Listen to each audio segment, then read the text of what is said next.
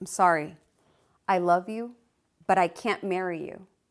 Those words were spoken to me in front of my favorite handmade tortilla taco place. How dare he? With the pronouncement of those words also came the loud shattering of a dream, an expectation. We were only two weeks away from getting engaged. Y todo se derrumbó dentro de mí, dentro de mí. That is a very melancholic song in Spanish that translates to Everything inside of me collapsed. It's a tragic breakup song. So, hey, happy Valentine's Day to you. It's not the story you want to hear on Valentine's Day, I'm sure. Um, and not one I like to share. Pain, rejection, loss, all too familiar. I'm Ilsean. It's so good, a privilege to get to share with you today.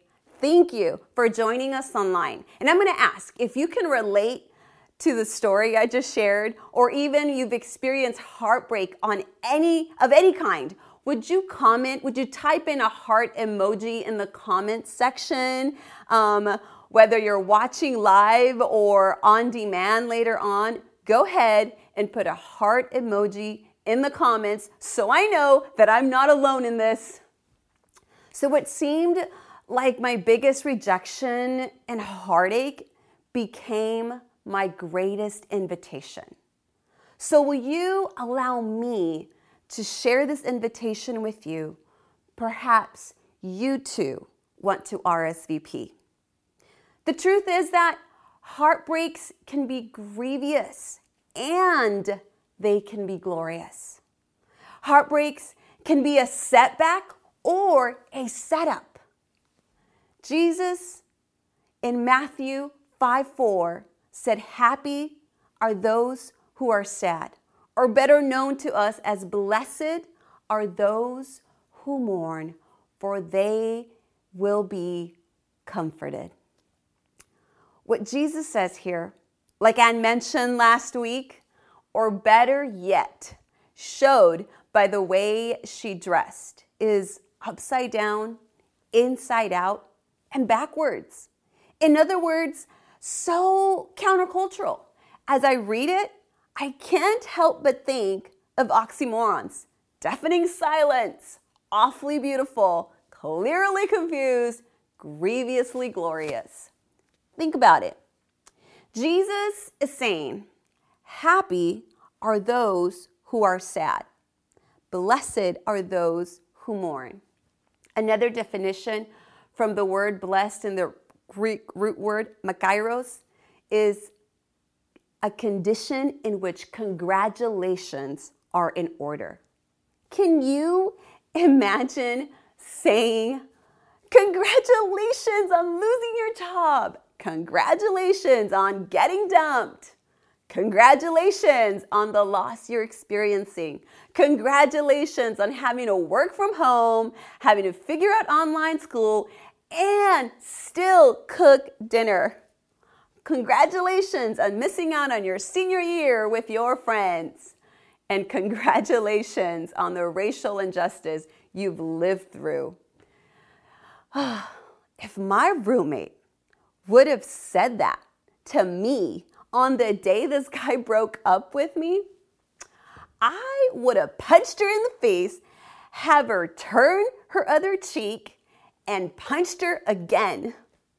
So, why blessed, happy, or congratulations when we mourn? See, the reality is that a broken heart often leaves one with a lump in the throat, making it hard to breathe. And a broken dam in the eyes, making it hard to see. And to quote C.S. Lewis, the death of a beloved is an amputation. There's so much pain in mourning. That is not what happy feels like. Tell that to the person watching with you. That is not what happy feels like. Or type it in the comments. That is not what happy feels like. heartache comes in all shapes and sizes. We have many occasions for mourning. For some, it's hope deferred. For others, the loss of a loved one, and still for others, the loss of an expectation. Mourning or grief is not my idea of blessed. This way to be happy doesn't make sense to me. Jesus, what are you saying? Happy are those who are sad? What? Why? How? See, mourning is an invitation. Mourning, grief, has a way of leading us to a place we have not known before, a place that feels like a dark night of the soul, a place that feels like a setback, a place where Jesus shows up and we have a choice to engage him or ignore him. We see it in Mark 16 7. The angel says, Now go and tell his disciples, including Peter, that Jesus is going ahead of you. This was said after Peter had denied that he knew Jesus three times and now was living with the grief of losing his friend, but also the grief and the doubt that was with him because he denied Jesus. And Jesus engages him. And then in Luke 24 14, Jesus himself came and walked along with them. Jesus engages these men in conversation on the road to Emmaus. In the middle of their grief, as Carlos shared a couple weeks ago, Jesus meets them there and engages them. See, mourning extends an invitation for you to engage Him. And as I shared earlier, what seemed like my biggest rejection and heartache became my greatest invitation. The timing of this breakup couldn't have been better. That same week that this guy broke up with me was the same week I had been scheduled to preach for the very first time to the youth where I had volunteered as a youth worker. And being the responsible person that I am, I was not going to let a breakup keep me from commitment. The topic that had been chosen weeks in advance was on Esther being called to the people. What I thought was my biggest setback really was God setting me up. And a year later, I would step into the beginning of my calling as a youth pastor, a calling I have served in for over a decade. So, congratulations on getting dumped. How will you respond to this invitation? In our mourning, He, God, is so present. Though he may feel absent, see, because in grief our feelings will seem greater than the truth. But Psalms 34 18 reminds us that the Lord is close to the brokenhearted. He rescues those whose spirits are crushed. God is near to those who mourn. And who better to engage in our mourning than someone who is described as a man of sorrows, acquainted with deepest grief? It's found in Isaiah 53 3. The tension lies in responding to the invitation to engage Jesus in the pain of our mourning or letting our hearts become numb and hardened. See, saying yes to this invitation for me is challenging. I don't like to be in my feels. So I will find ways to avoid it. I will reorganize the pantry. I will binge watch Netflix. I'll stay busy. I'd rather numb or ignore the pain. Anybody else? No, just me? Okay. Most recently, uh, my therapist said this to me If you don't feel, you can't heal. It's been a hard season. And most of you already know, but in case you're tuning in for the first time, I recently gave birth to a sweet baby girl we call Charlie Joy. She was a preemie with low birth weight and an extra chromosome. It was during Charlie's time in NICU that the invitation to engage Jesus came. And it showed up again a few days later in the midst of my daughter's hospital stay because res- she was in respiratory distress. And again, as I braved the need to reinsert my sweet Charlie's feeding tube in her nose as Carlos held her down. If I can be so candid to confess to you my conversation with Jesus, it went something like this It's been hard for too long, and I'm so tired. I'm sad. I'm angry. This is not what I expected. My expectation was that I would have a 100% healthy baby. I prayed for a healthy baby, a baby that I could breastfeed and not tube feed. I've had to mourn. Have you had to mourn the loss of an expectation in your marriage, in your friendships, in your children, in your career, in your health, in 2020? I think we're all corporately grieving or mourning.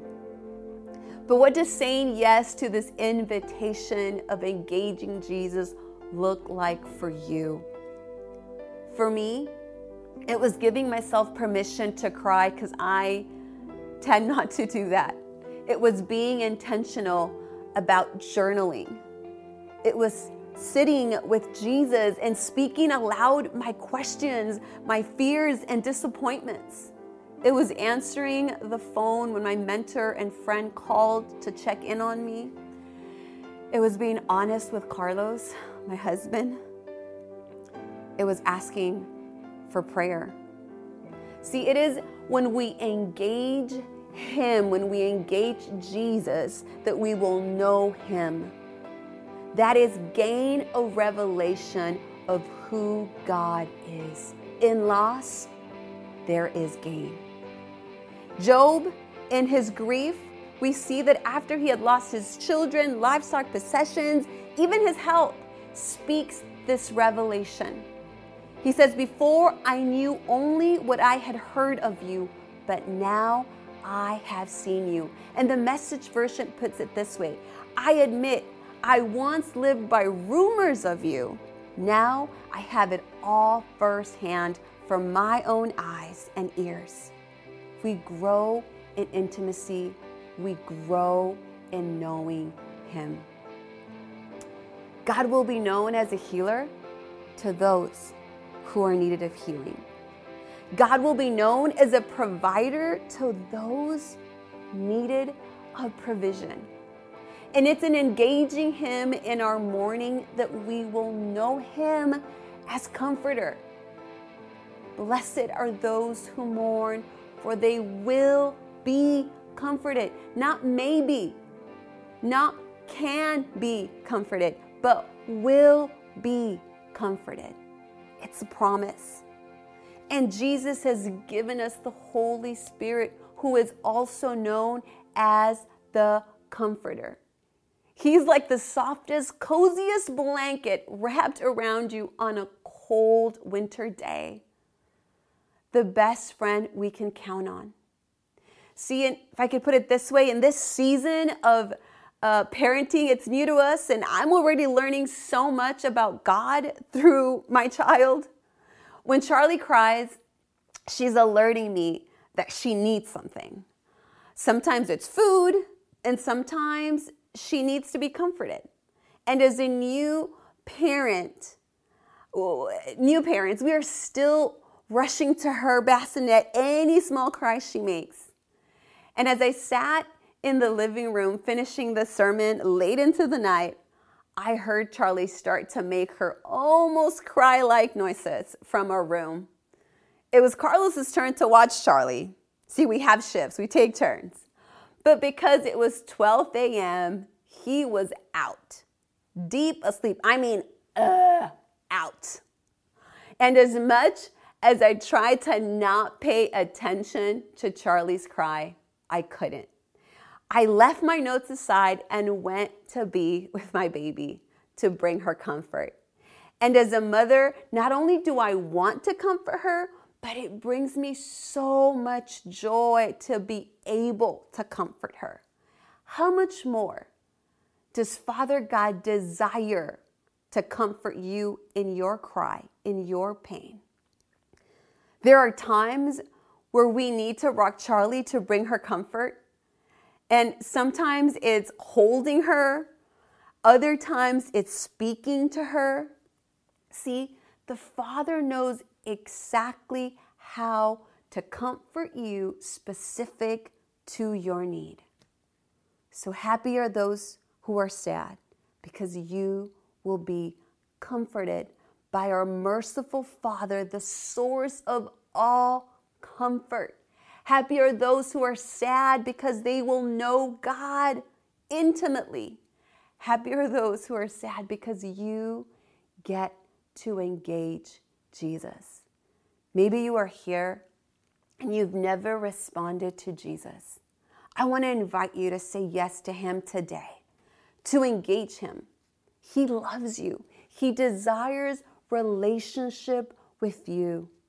Or maybe you've responded to Jesus in the past but find yourself distant from Him. Today, you can draw near. Let's pray. Father, I'm so grateful that in our mourning, you are the one that is present and you are the one that comforts us. Lord, I pray that we would learn to go to you, to engage you, to trust you in our pain. Lord, I pray for those that maybe are distant from you, that find themselves that instead of drawing near to you in their pain, they, they for some reason drew away and are distant. I pray, but that your loving kindness, you would draw them near again. I pray for comfort to those who are experiencing loss, for those that are going through a painful season. I pray that they would know you, God, like they not known you before intimately, personally, a God of all comfort. In Jesus' name we pray. Amen.